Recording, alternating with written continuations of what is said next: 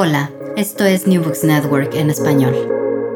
Hola, gracias por acompañarnos en un nuevo episodio de la New Books Network en español.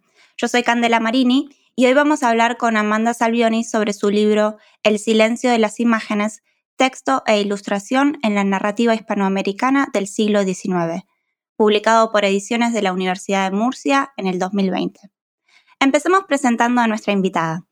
Amanda Salvioni es doctora en estudios americanos en la Universidad de Roma III y docente de lengua y literatura hispanoamericana en la Universidad de Macerata.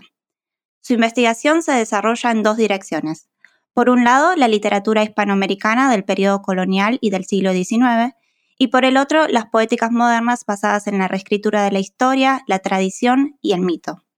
Sobre estos temas ha escrito numerosas publicaciones, entre las que se destaca el libro, y aquí perdonen mi italiano, L'invenzione di un medioevo americano, Rappresentazioni moderne del passato coloniale in Argentina, del 2003. Es traductora también de poesía y narrativa hispanoamericana de distintas épocas. Hola Amanda, un gusto tenerte acá y muchas gracias por aceptar nuestra invitación. Hola Candela, muchísimas gracias por la invitación. No, gracias a vos. Antes de adentrarnos en el libro, eh, siempre nos gusta preguntar a nuestros invitados eh, que nos cuenten un poco sobre ellos. Entonces, sí, nos podrías, les podrías contar a los oyentes eh, sobre vos, cómo fue tu formación académica y sobre todo qué te llevó a interesarte eh, por la literatura hispanoamericana. Bueno, cómo no. bueno, yo soy italiana y toda mi formación, hasta digamos, la formación académica, la hice en Italia. Siempre me interesó enormemente todo el universo cultural eh, latinoamericano. Y en, un determinado momento, eh, cuando me recibí, tuve la oportunidad de vivir eh, muchos años en la Argentina, gracias a una beca bueno, del Ministerio de Exteriores de, de Italia. Y ahí me empecé a formar en todo lo que es un poco la, eh, la cultura eh, y la historia cultural eh, rioplatense en lo, más específicamente. Yo en realidad había empezado un proyecto de doctorado acerca de literatura colonial porque en, esa, en ese tema me había formado durante mi trayectoria académica en Italia pero luego transformé mi proyecto estando en la Argentina eh, sobre siglo XIX. Me di cuenta de que era mucho más interesante investigar la manera en que la época eh, colonial tan, em, mm, digamos, pobre de, de, testimonio respecto de otras áreas culturales latinoamericanas había sido leída y utilizada socialmente, históricamente, en el siglo XIX, en el momento de la formación de la nacionalidad argentina. Entonces viví en la Argentina durante muchos años y luego volví a Italia y aquí me desempeño en la docencia y en la investigación. Bueno, buenísimo, qué lindo. Em, vayamos entonces al silencio de las imágenes. El libro aborda la relación entre palabra e imagen estudiando principalmente dos textos, La Quijotita y su prima, del mexicano José Joaquín Fernández de Lizardi, y Una excursión a los indios ranqueles del argentino Lucio B. Mancilla. ¿Por qué estos textos? ¿Por qué estos autores? Bueno, te cuento, en realidad todo empezó con el libro de Mansilla, con una excursión a los indios ranqueles, porque es un libro que yo siempre consideré realmente una especie de unicum en el corpus literario latinoamericano del siglo XIX y un caso realmente increíblemente interesante para, para estudiar.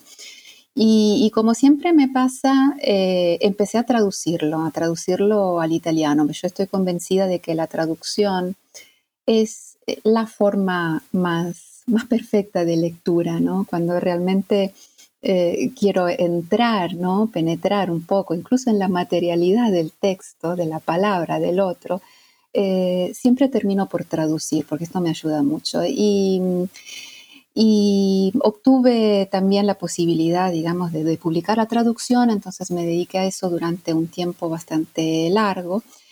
Y, en esa ocasión tuve que em, trabajar un poco en establecer el texto original, entonces cotejar las distintas ediciones que Mansilla había publicado en vida, ¿no? Del, texto que tiene una historia editorial un poco compleja, con eh, variantes textuales, etc. Bueno, y manejando eh, las primeras ediciones del texto, en particular la edición de 1870, que es la primera edición en volumen, y la edición de 1890, eh, me di cuenta de que esos libros, esos volúmenes traían ilustraciones eh, completamente distintas, ¿no? Y el hecho de, traer ilustraciones realmente me pareció que estaba determinando una lectura distinta, o sea, el mismo texto, dos ediciones distintas, dos aparatos iconográficos distintos generaban algo en la lectura eh, del texto. Entonces me empecé a interesar mucho en la cuestión de la interacción entre la imagen y el texto y a partir de ahí eh, me resultó muy interesante la eh, posibilidad de reconstruir una historia visual de este texto de, de Lucio Mansilla. Es decir, una historia de cómo el texto había sido publicado, eh, entonces cómo había entrado en, la recepción, ¿no? Eh, y, me di cuenta de que casi siempre había sido publicado con ilustraciones, incluso después de la muerte de Mansilla, durante todo el siglo XX. Entonces, esta cuestión de la presencia de lo visual, evidentemente, era algo que formaba parte eh, si no de la génesis del texto, porque no tenemos noticias de que Mansilla haya propiciado la presencia de ilustraciones, pero sí de la recepción de este texto. Es un texto que eh, de alguna forma requirió eh, estar ilustrado, ¿no? en la historia de su recepción. De ahí en adelante me fui así interesando siempre dentro de lo que es la historia de la literatura latinoamericana del siglo XIX, en aquellos textos que habían sido publicados ilustrados, ¿no? Y ahí llegué eh, al, libro de, de, Lizardi, ¿no?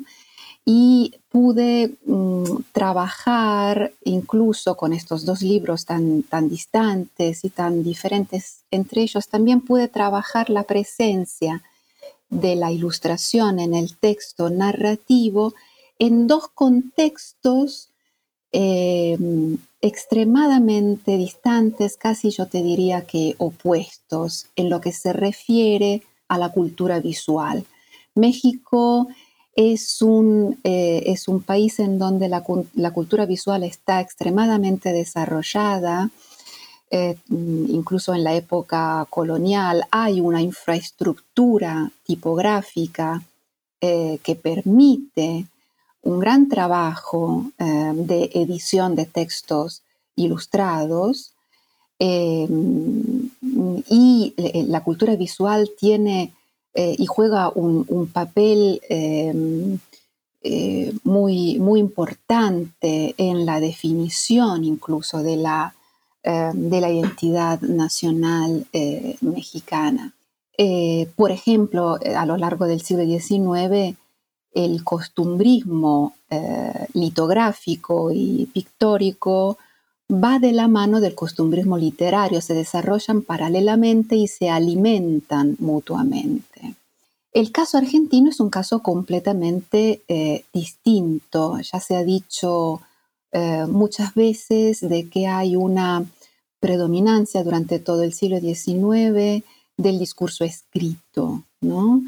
Eh, seguramente la cultura visual eh, se desarrolla más hacia final del siglo y en lo que se refiere a la conformación de un imaginario nacional, es mucho más presente la elaboración del discurso poético, narrativo y ensayístico, em, y, solo hacia finales del siglo se da una búsqueda em, figurativa, una búsqueda estética eh, que em, determinará, digamos, un, un, gran trabajo en el campo visual, ¿no? Entonces, dos contextos que funcionan de dos maneras completamente eh, distintas y que dan lugar, evidentemente, a,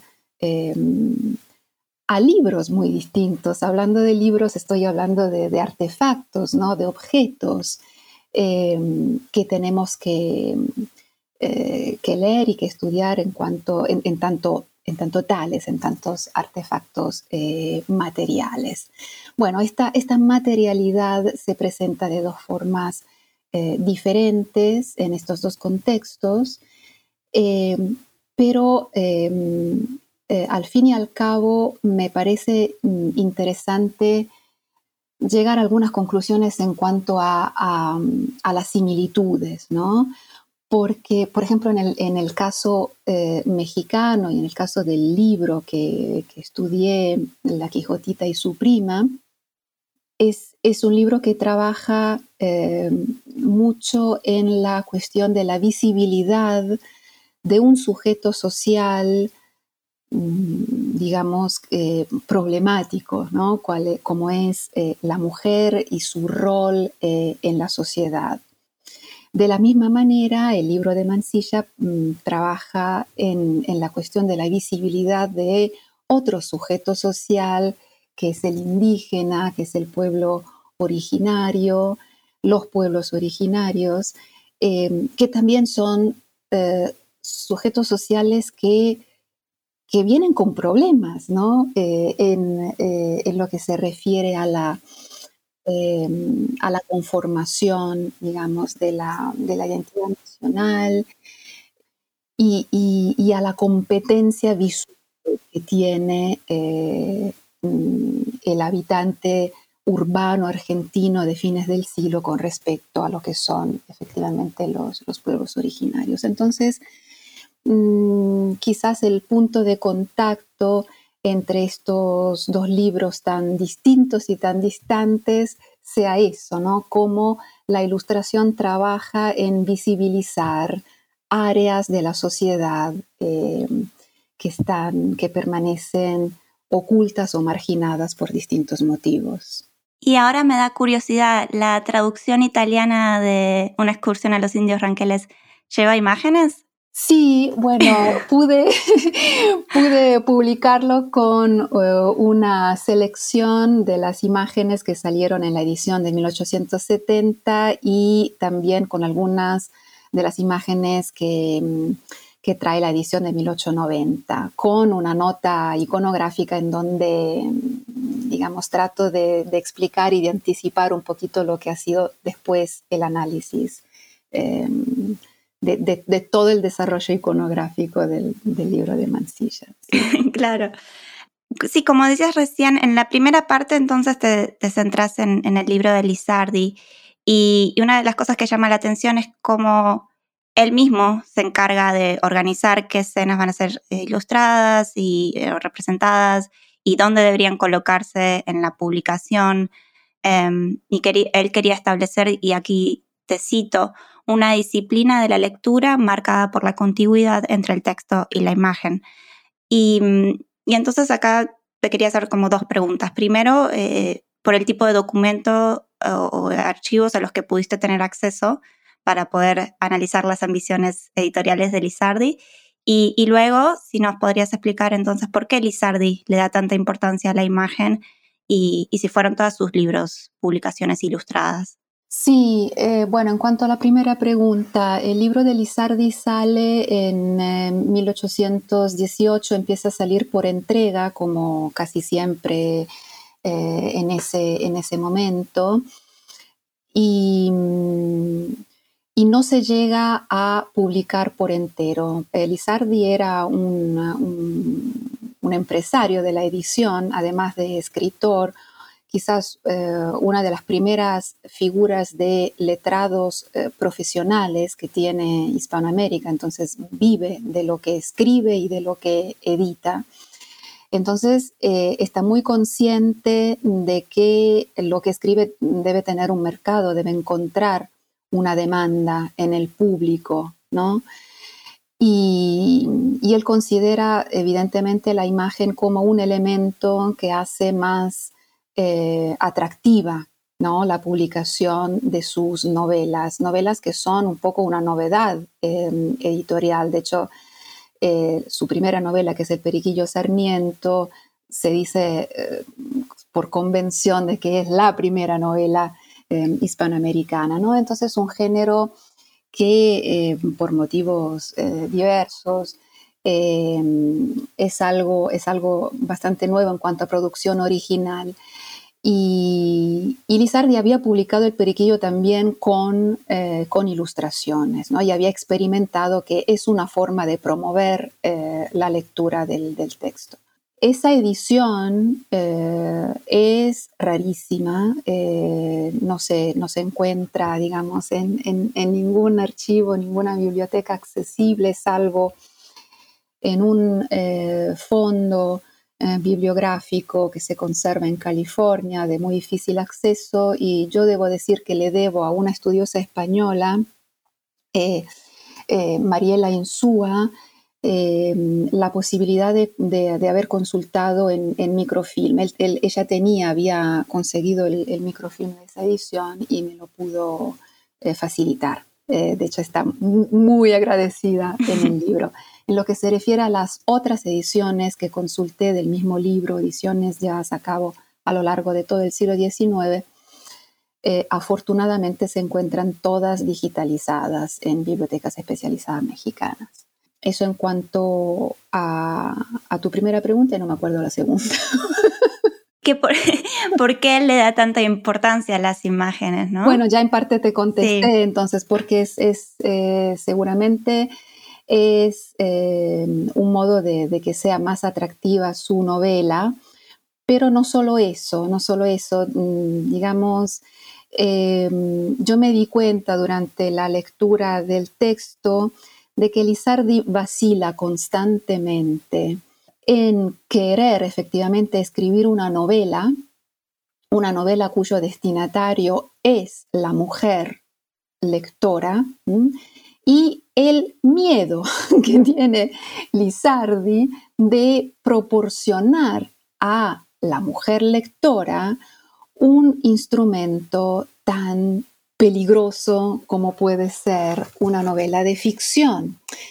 Esto porque Lizardi, que es un uh, pedagogo ilustrado, es un liberal, es un gran reformador de la sociedad novohispana, y escribe con toda sinceridad eh, un libro que apunta a la educación de la mujer en, tanto elemento modernizador de toda la sociedad mm, eh, novohispana. No obstante, eh, Lizardi también participa de la misma ambigüedad que fue de la ilustración, de la cultura ilustrada europea eh, hacia las mujeres. Entonces, por un lado, ¿no? considerarlas dentro de lo que es eh, la, la, racionalidad humana, entonces seres humanos que son portadores de una racionalidad que como tal tiene que estar en condiciones ¿no? de interpretar críticamente el mundo, pero por el otro lado, eh, eh, también la ilustración había mostrado un, miedo casi atávico a lo irracional que se considera eh, que también forma parte de la naturaleza femenina, ¿no? Entonces, por un lado, la ilustración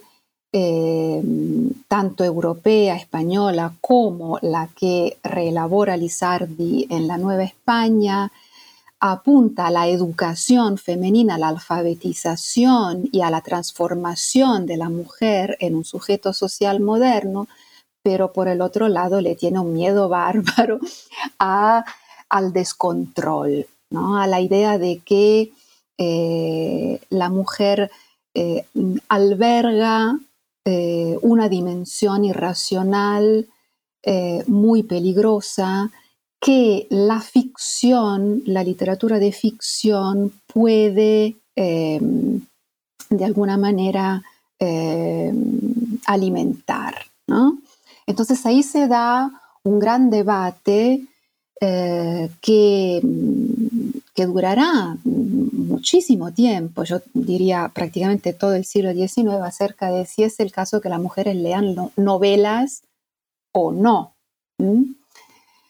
Entonces él escribe La Quijotita y su prima, que es, un, que es una novela prudente, digamos así, una novela que trata de borrar eh, toda la parte mm, más libre, ¿no? De ficción, toda la posibilidad de identificarse con los personajes, de entrar y sumergirse en la historia, que podía considerarse como un elemento peligroso, ¿no? Para el público femenino. Entonces es una novela mm, eh, sumamente aburrida, ¿no? En donde la acción está reducida al mínimo, en donde no tenemos descripción física de los personajes, no tenemos descripción de ambiente, es decir, todos aquellos elementos que posibilitan el placer de la lectura y el hecho, el gesto de sumergirse en la lectura. Y yo creo que las imágenes, las ilustraciones complementan un poco esta, esta cuestión, ¿no? O sea, eh, brindan restituyen un poco el placer de la lectura que, esta escritura tan prudente eh, eh, contiene, ¿no? Entonces ahí tenemos retratos de los personajes, tenemos representaciones de escenas, em, de ambientes domésticos, eh, que de alguna forma abren el espacio narrativo, el espacio ficcional del, texto, ¿no? Entonces, y yo creo que eh, mm, de alguna manera Lizardi quizás eh, estuviera consciente de eso.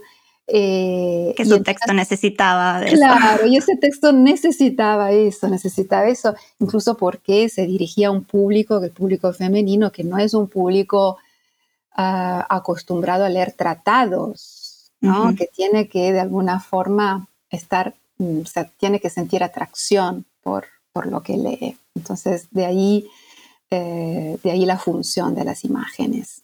Y, y, ahí mismo también discutís algo que me pareció muy interesante, más allá de, la educación eh, o de, de, cuánto debían leer y, o, y aprender a escribir o no, también la forma de lectura, la práctica de lectura, si era lectura en silenciosa o en voz alta, cuál se prefería y cómo si lo que se prefiere es la lectura en voz alta, en realidad las imágenes ofrecen este refugio de reflexión y, silencio y pausa.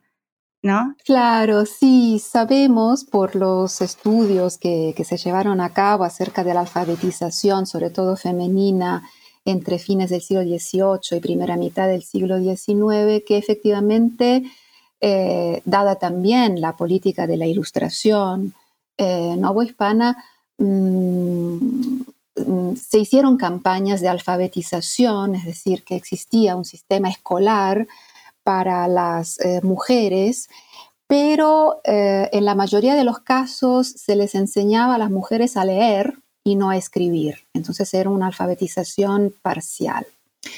Y eh, dentro de lo que es la competencia lectora, eh, se prefería impulsar la lectura en voz alta y no la lectura individual silenciosa, porque evidentemente la, la, lectura eh, silenciosa es una lectura íntima en donde pasan cosas ¿no? en, el sujeto que lee, en, en las posibilidades de reelaboración, en las posibilidades de diálogo con lo que se lee que seguramente se, limita y se contiene, en cambio, en la lectura en voz alta. La lectura en voz alta está dirigida a otra persona, está controlada, tiene que tener un ritmo que no necesariamente es el ritmo que el lector silencioso conduce, ¿no? La lectura silenciosa es una lectura que se detiene en donde quiera detenerse, ¿no?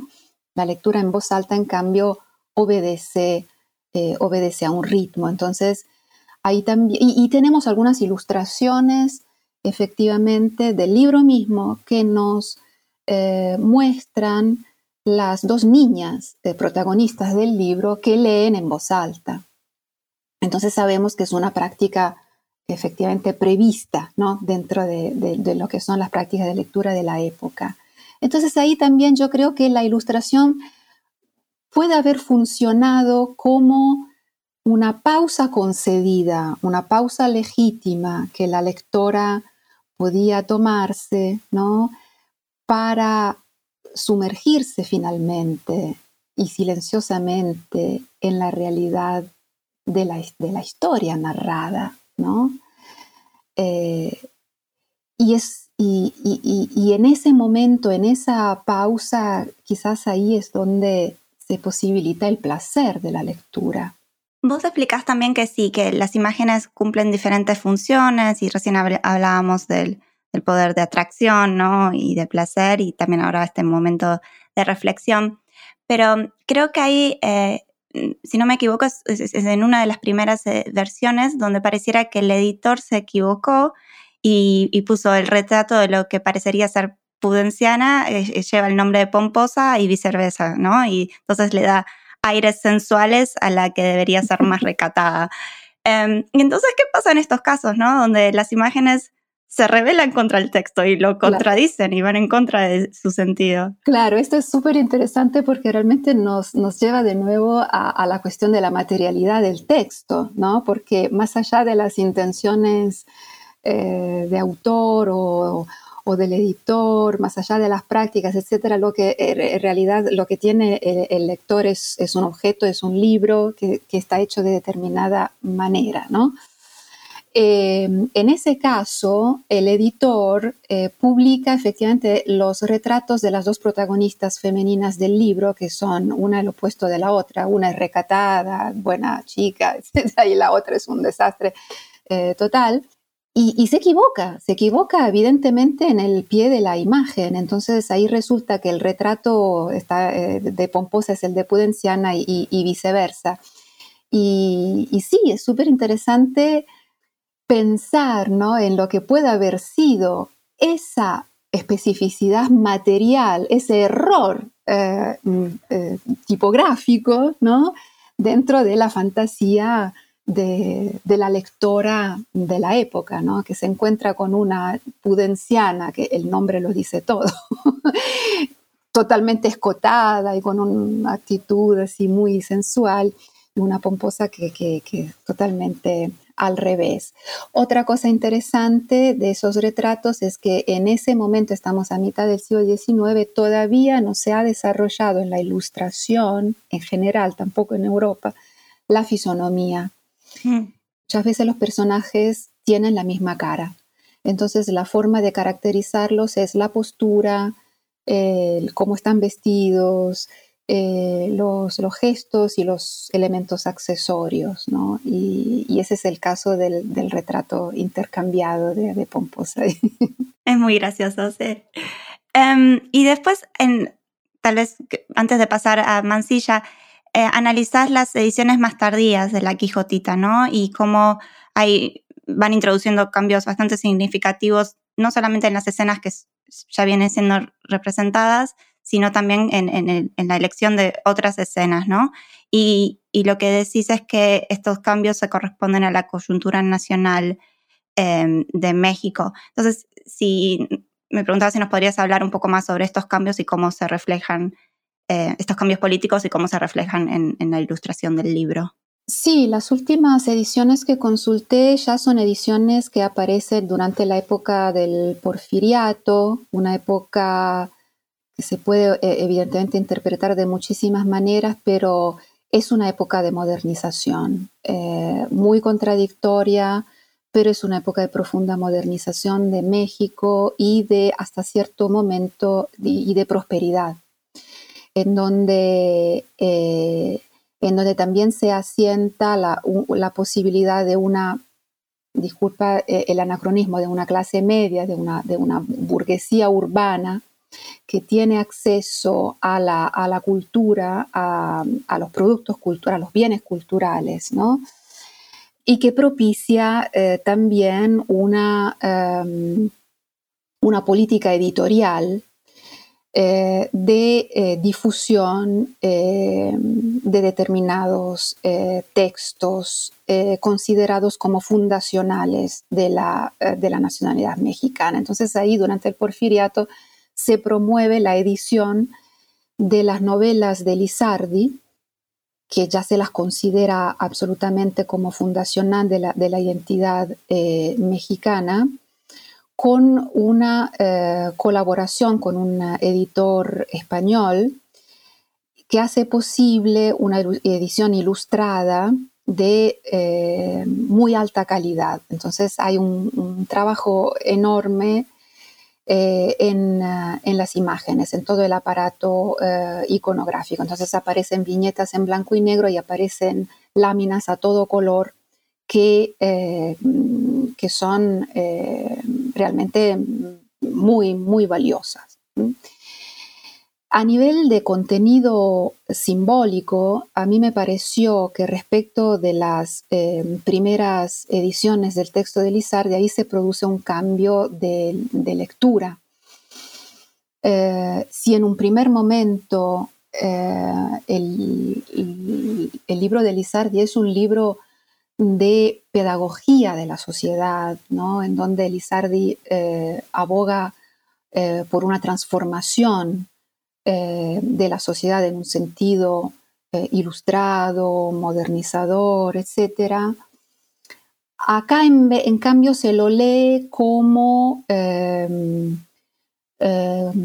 digamos, como un texto que testimonia de, una identidad ya conformada, ¿no? O sea, pasamos de, deberíamos ser así, aún así somos, así éramos y así, y así somos, estos somos nosotros, ¿no? Entonces, es como si se eh, leyera este texto más como un texto costumbrista que como, como un texto eh, ilustrado.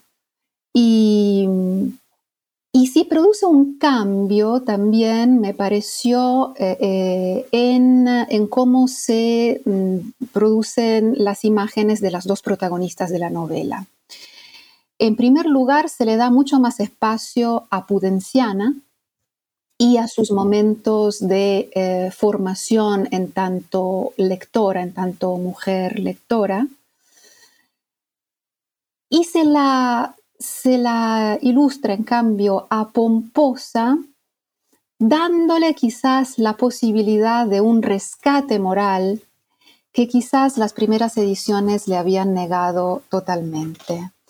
Y, lo voy a decir en, pocos, en pocos segundos. En todos los, em, e, e, el libro se abre, el libro de Lizardi se abre con una escena en donde Pomposa de niña se cae de un balcón y no se mata solamente porque se cae sobre un montón de lana que estaba eh, secándose en la calle. Y nosotros vemos durante todas las ediciones del siglo XIX que eh, esta imagen de la niña que se cae eh, está dibujada de una manera extremadamente dramática. El montón de lana, por ejemplo, no aparece en ningún lugar. Entonces uno ve a la niña que, cae en vertical, ¿no? Y lo único que, puede pensar el que mira la imagen es que esa niña se va a morir, o sea, no hay forma de que se pueda salvar. Esa es una imagen sumamente simbólica porque se está hablando de la, de la caída de Pomposa en cuanto mujer pecadora que efectivamente a final del libro muere de sífilis y no tiene ninguna posibilidad de redención, ¿no? Bueno, finalmente, en cambio, la edición del Porfiriato de fines de siglo, finalmente, mm. cuando ilustra este, este episodio, hace aparecer ese montón de lana, ¿no? Entonces ahí el que mira la imagen ya sabe que esa niña se va a salvar, ¿no? Em, y yo lo leí como, como una apertura, digamos, a la posibilidad de redención de un tipo femenino que había sido totalmente tratado de forma ah, totalmente excluyente. O sea, esa mujer no, no tiene cabida en nuestra, en nuestra sociedad. ¿no? Y, en cambio acá me parece que este límite se va, se va esfumando. Y por el otro lado, se va dando espacio a, Pudenciana en cuanto eh, niña lectora y también escritora. Se la ve en una imagen escribiendo, ¿no? que es un acto ya de por sí bastante eh, revolucionario. Entonces, algo va cambiando, algo va cambiando en la posición de la mujer en la sociedad mexicana y en la recepción de este libro. Sí, es fascinante cómo esos cambios tan sutiles de está la lana presente o no, eh, cambia totalmente la percepción de la escena y el lugar, sí, de la mujer. Claro, porque con la presencia de las imágenes, em, no, son, no somos solamente, o sea, no accedemos al mensaje solamente con la lectura, sino también con la mirada. Y son dos tipos de accesos completamente distintos que liberan eh, significados y connotaciones completamente distintas y que pueden incluso estar en contradicción mm. una, una con la otra. Pasemos entonces al, libro de Mansilla. Este es un texto completamente diferente, em, que si decías que el otro es un texto aburrido, este es completamente lo contrario, ¿no? Como que fue un, texto muy exitoso, primero salió en folletines y, hizo una lectura atrapante, ¿no? Em, pero, sin embargo, sí, siempre salió ilustrado y tiene esta relación eh, conflictiva con las imágenes. Tal vez podrías empezar em, hablando un poco sobre todos los, desafíos que este libro presenta respecto, o es muy general la pregunta, pero sí. bueno, eh, digamos que se ha, dicho, este es un texto eh, que, ha, tardado bastante en, entrar en el canon, ¿no? de la literatura argentina. Fue leído muchísimo, pero tardó en entrar en el, canon. Siempre se lo consideró a Mansilla como un excéntrico total, ¿no? Acordémonos de, Ricardo Rojas y de su juicio tan tajante en contra de Mansilla. Pero en el siglo, en el siglo XX se ha convertido un poco en, el centro de unas eh, lecturas eh, totalmente innovadoras y, eh, revolucionarias de lo, de, lo que, de lo que es el canon, incluso del siglo XIX. Y se ha dicho que este es el, único libro en donde emerge la voz em, de los indígenas, ¿no? la voz del otro. Y, creo que, efectivamente es así, es así. O sea, tiene una parte totalmente em, subversiva este libro porque acoge en su interior voces, ¿no? Por más que el yo que narra es un ego impresionante, porque totalmente, bueno, a pesar del ego, ¿no? Del narrador, efectivamente se da el caso de que también se oyen otras voces, ¿no? Y David Viñas dijo que este es el motivo por el cual este texto fue un texto banalizado, durante mucho tiempo, ¿no? Se lo banalizó justamente para acallar esas voces que efectivamente eh, disonantes, ¿no? Que emergen en el texto. Y cuando Viñas dice se lo banalizó, se refiere al hecho de que este texto salió adaptado para la infancia y para el público juvenil e ilustrado, ¿no? Mm.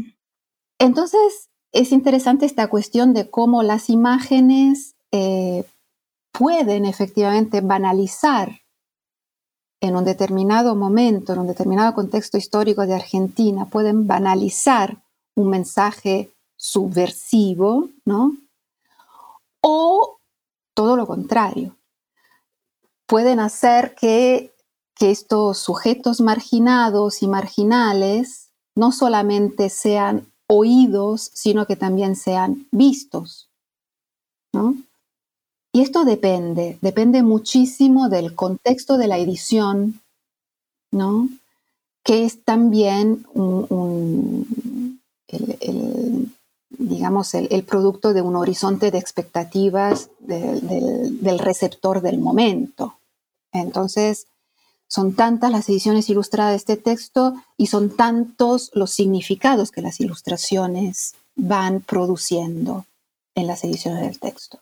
Y mm, al principio de nuestra conversación nombrabas, ¿no? Como eh, la tradición ilustrada argentina no, se compara ¿no? al caso mexicano, ¿no?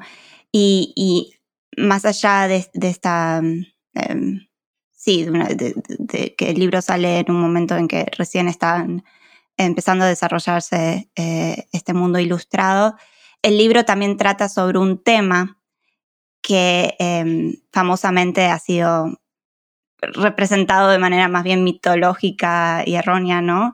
Que aproximaciones más eh, cercanas a, sí, a las vivencias de los, quienes lo habitaban, ¿no? Em, de hecho, abrís la sección con una cita de Mansilla que dice, los que han hecho la pintura de la pampa, suponiéndola en toda su inmensidad una vasta llanura, ¿en qué errores descriptivos han incurrido? Em, y aquí creo que está dialogando, vos lo pones eh, directamente con Sarmiento, ¿no? Em, y entonces me preguntaba cómo, cómo soluciona al, tener que representar o, incluir imágenes sobre estos lugares y sobre los habitantes de estos lugares eh, para los que la mirada criolla no tiene referentes, ¿cómo se solucionan esta falta de referentes? Claro. Eh, mira, te lo, te lo digo así, ¿no? Muy, muy de simple.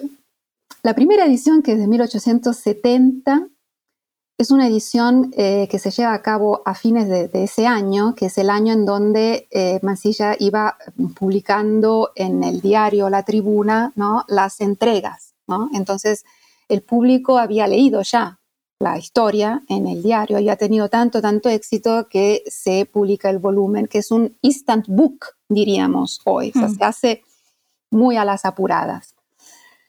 En ese momento, la solución que se encuentra para que el libro tenga imágenes es la de utilizar fotografías etnográficas que están a la base de los grabados. O sea, se publican unos grabados que están hechos sobre la base de fotografías, fotografías etnográficas, fotografías de indígenas que no tienen nada que ver con los ranqueles, pero al fin, digamos que se busca la solución en un ámbito, que es el de la fotografía, que en ese momento se relaciona con la verdad del conocimiento científico, ¿no? directo, inmediato de la realidad.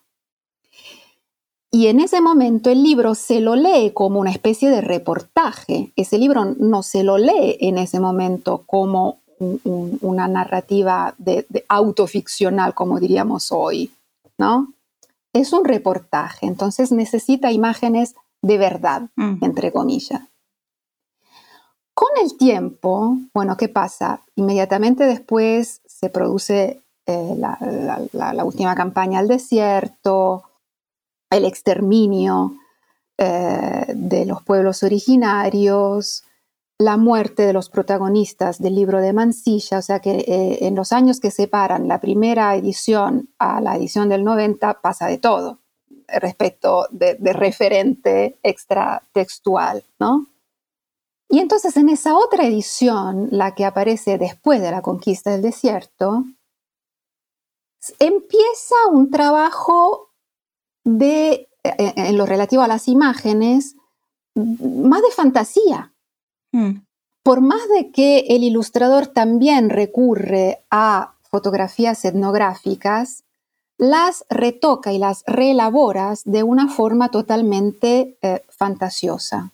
Y decide, y decide, además de los retratos, representar unas escenas, acciones.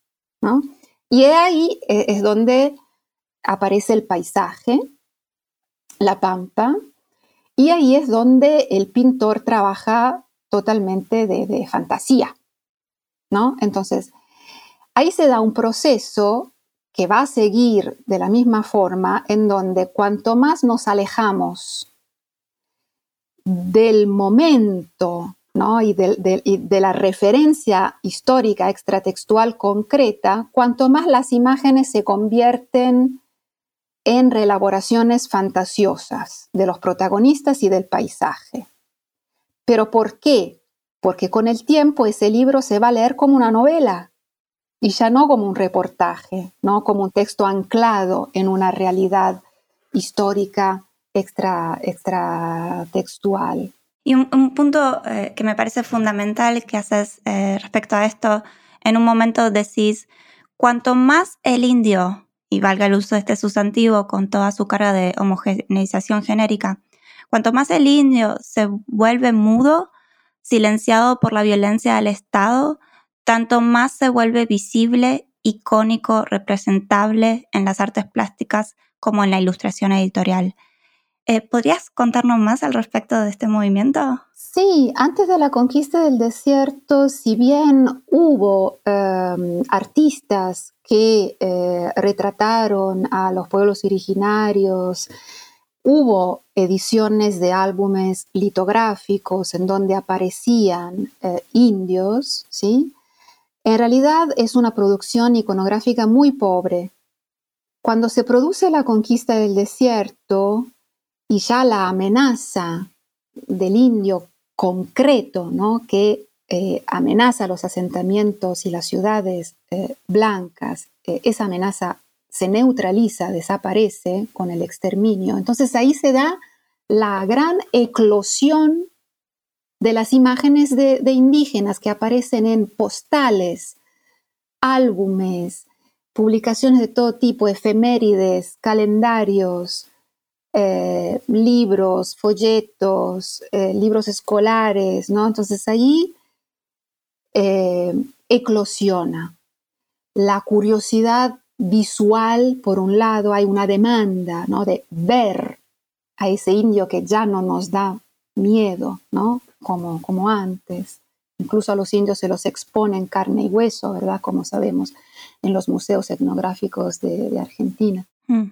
Y lo mismo ocurre con, con, las ilustraciones, evidentemente, de este libro, que con el tiempo se hacen cada vez más elaboradas a nivel iconográfico. Es impresionante cómo con el tiempo las imágenes se multiplican, ¿no? Y, se, ilustran escenas que antes no se habían ilustrado nunca. Bueno, hay, todo un trabajo en, la visualidad que crece cuanto más se aleja el indio originario. Cuanto más se acalla, ¿no? esas voces. Sí, es, fascinante eso.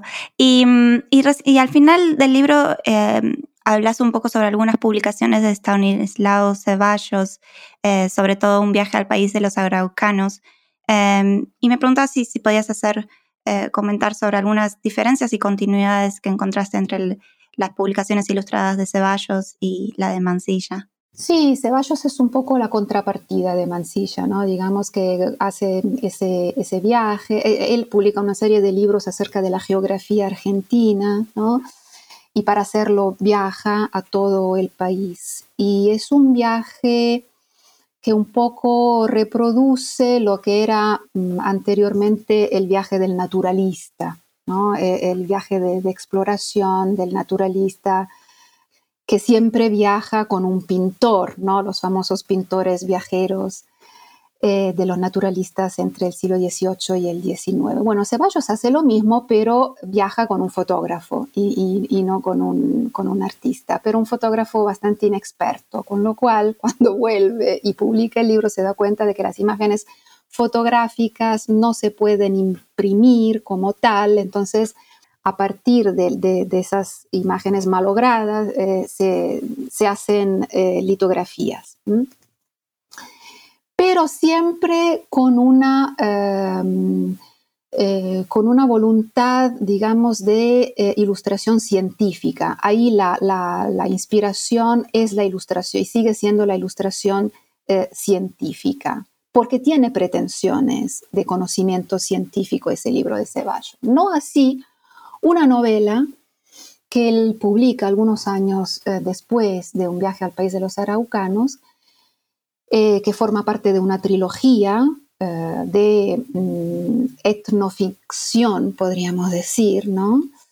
Es el último libro eh, de esta trilogía que está dedicado a una figura femenina, Relmu, que en realidad es una cautiva blanca que termina por convertirse en la reina de una tribu indígena.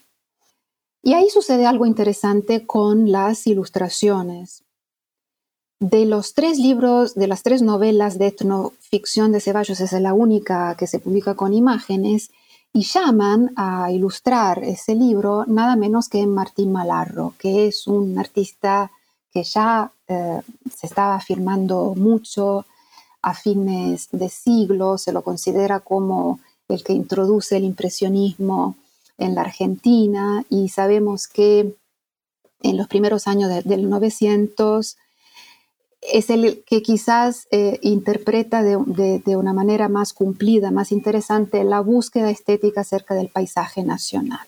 ¿no? Y, y, ese libro que se publica a principios de los años 90 del siglo XIX, yo creo que funciona un poco como un laboratorio en donde Malarro trabaja, se ve, se nota que prefiere trabajar en la ilustración del paisaje en donde está ambientada esta, esta historia y no le interesan mucho los personajes de, la historia misma. ¿no? Tanto es así que cuando tiene que retratar a los personajes hace cosas totalmente eh, improponibles. ¿no? Y en cambio las, las ilustraciones del paisaje son extremadamente eh, interesantes. Entonces, ese libro de, Ceballos, que, tiene una determinada intención, que es la de inventar una mitología, ¿no? Que para rescatar a esa presencia indígena que ya está neutralizada, bueno, entonces, ¿qué hacemos con ella? Vamos a inventarnos una mitología, algo, algo lindo, ¿no? Que podamos rescatar de toda, de toda esta historia. Esta es la intención del libro de, Ceballos, que en cambio se convierte, gracias a las ilustraciones de Malarro, en, eh, en un texto extremadamente interesante porque es un texto en donde finalmente dialogan la representación eh, icónica del paisaje con la representación eh, verbal y, narrativa. Poquísimos años después, tendremos eh, la famosa disputa del Ateneo en donde los artistas argentinos se interrogan acerca de la posibilidad de que el desierto se convierta en el paisaje nacional, en la posibilidad de representación artística del desierto, y lo hacen interpelando a los letrados, a la literatura, ¿no? Entonces establecen un diálogo entre el campo visual y el campo letrado que los ayuda a elaborar, ¿no? Eh, eh, finalmente una, a, digamos, a convertir finalmente la pampa en un paisaje. Y yo creo que eh, este libro de Ceballos y otros libros que se publican en esos años funcionan un poco como, como un laboratorio de, esta, de esta, cuestión. ¿no? Que sí, que impensable que pensar a Ceballos como el laboratorio de las artes, ¿no? Claro, claro. Em, sé que se nos está acabando el tiempo eh, y muchas gracias eh, por contarnos este libro tan fascinante, pero mm, antes de, terminar la entrevista, em, me preguntas, ¿nos podrías contar eh, en qué estás trabajando ahora?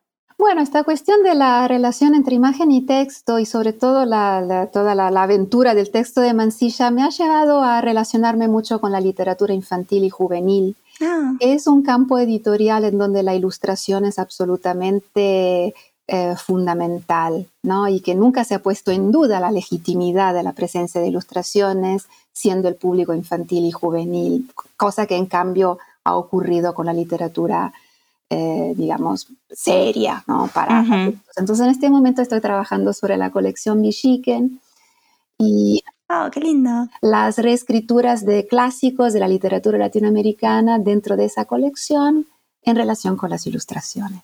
Qué lindo, qué lindo. Eh, voy a estar atenta entonces a tu próximo proyecto.